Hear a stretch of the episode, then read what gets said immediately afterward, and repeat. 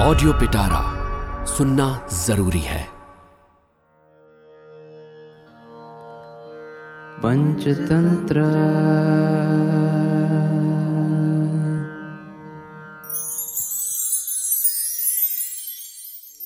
तीसरे तंत्र की पहली कहानी चतुर्दंत हाथी और लंबकर्ण खरगोश। किसी जंगल में चतुर्दंत नाम का हाथियों का राजा रहता था।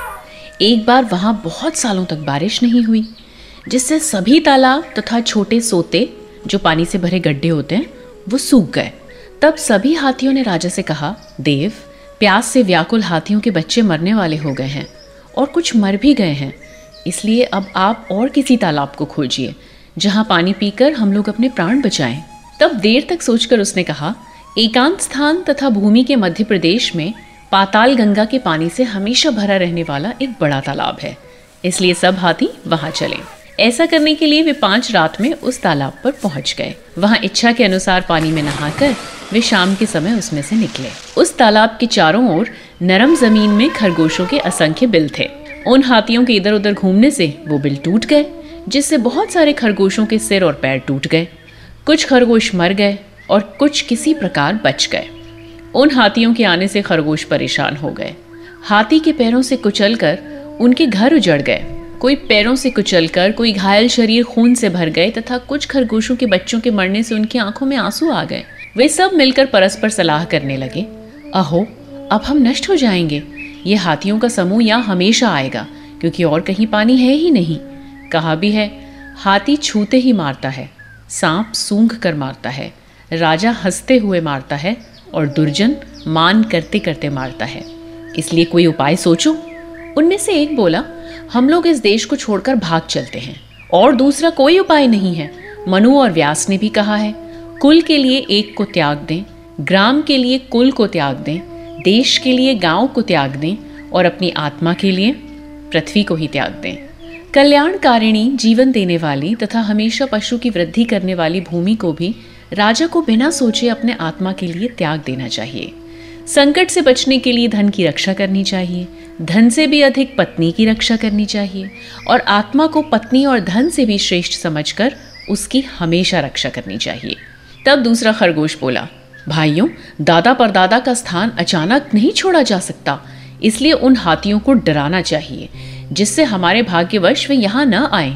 कहा भी है विषविहीन सांप को भी बड़ा फन फैलाना चाहिए विष हो या ना हो, फन का टोप भयंकर होना चाहिए। अन्य खरगोश बोले, यदि ऐसा है तो इनके लिए एक बहुत डराने वाला स्थान है, जिससे वो यहाँ आएँगे ही नहीं।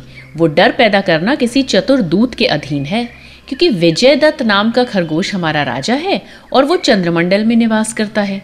इसलिए कोई झूठ बोलने वाला दूत हाथियों के राजा के पास भेजो। वो जाकर कहे, चंद्रदेव तुम्हें इस तालाब में आने को मना कर रहे हैं, क्योंकि हमारे आश्रित खरगोश इसके चारों ओर निवास करते हैं। ऐसी श्रद्धापूर्ण बात कहने पर हो सकता है वो मान जाए।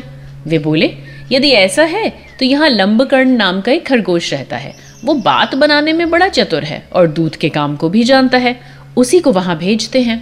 कहा भी है, सुंदर शरीर, लोभ रहित, बातों में निपुण, विविध शास्त्रों में चतुर और दूसरे के मन की बात जानने वाला ही राजाओं का दूत होना चाहिए। और भी, जो राजा मूर्ख, लालची और विशेष करके झूठ बोलने वाले दूत को नियुक्त करता है उसका काम पूरा नहीं होता है। इसलिए इस दुख से छुटकारा पाने का कोई उपाय सोचा जाए। तब दूसरा खरगोश बोला, अहो, ये तो सच है। हमारे ज़िंदा रहने का और कोई उपाय है नहीं, इसलिए यही करना होगा। योजना के अनुसार लंबकर्ण हाथियों के राजा के पास जाने को नियुक्त किया गया और वो चला भी गया। वैसा करने पर लंबकर्ण उन हाथियों के रास्ते में एक दुर्गम स्थान पर चढ़कर हाथियों के राजा से बोला, अरे ओ दुष्ट हाथी तुम क्यों इस प्रकार निशंक होकर इस चंद्र सरोवर में आते हो? अब मत आना। जाओ, लौट जाओ। ये सुनकर आश्चर्यचकित हाथी बोला, अरे, तुम कौन हो? वो बोला, मैं लंबकर्ण नाम का खरगोश हूँ और चंद्रमंडल में रहता हूँ। इस समय भगवान चंद्रदेव ने मुझे दूत बनाकर तुम्हारे पास भेजा है। इसलिए तुम जानते ही हो कि वास्तविकता बताने वाला दूत की बात का बुरा नहीं माना जाता, क्योंकि सारे राजा दूत के मुँह होते हैं। कहा भी है, गर्दन पर शस्त्र के उठे रहने पर सारे बंधुओं का वध हो जाने पर और कठोर वाक्य कहने पर भी राजा को दूतों को नहीं मारना चाहिए। ये सुनकर हाथियों का राजा बोला, खरगोश, तुम भगवान चंद्रमा का संदेश कहो, जिससे शीघ्र उसका पालन किया जाए। वो बोला, आपने कल हाथियों के साथ आकर बहुत सारे खरगोशों को मार डाला है। आप क्या नहीं जानते कि वो खरगोश मेरे परिवार के हैं? इसलिए यदि जीवन से आपको प्रेम हो तो फिर कभी इस तालाब में ना आए। यही उनका संदेश है। हाथी का राजा बोला इस समय स्वामी चंद्रदेव कहाँ हैं? वो बोला, तुम्हारे हाथियों से परेशान खरगोशों में से जो मरने से शेष बचे हैं, उन्हें समझाने को इसी तालाब में इस समय आए हुए हैं और मुझे तुम्हारे पास भेजा है। हाथी का राजा बोला, ऐसा है तो मुझे उन अपने स्वामी का दर्शन कराओ, जिससे उन्हें प्रणाम करके मैं दूसरी जगह चला जाऊँ। खरगोश बोला, आप मेरे साथ अकेले चलिए, जिससे मैं दिखाऊँ। वैसा करने पर खरगोश रात के समय हाथियों के राजा को तालाब के पास ले जाकर पानी में चंद्रमा के प्रतिबिंब को दिखाकर बोला, देखिए, ये हमारे स्वामी पानी के बीच समाधि में स्थित हैं।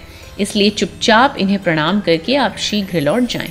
नहीं तो समाधि भंग हो जाने पर वो बहुत क्रोध करेंगे। तब हाथी राजा व्याकुल मन से चंद्रमा के प्रतिबिंब को प्रणाम करके चला गया। उस दिन से खरगोश परिवार सहित अपने स्थानों में सुख से रहने लगे। इसलिए मैं कहता हूँ कभी कभी बड़ों के नाम से बहुत बड़ी सिद्धि प्राप्त हो जाती है। देखो चंद्रमा के नाम से खरगोश सुख से रहने लगे थे।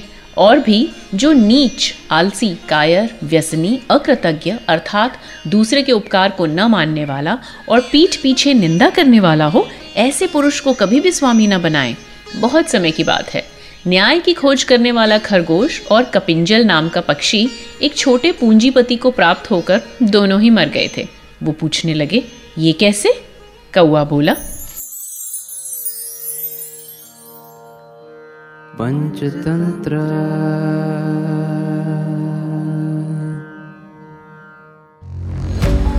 ऑडियो पिटारा सुनना ज़रूरी है।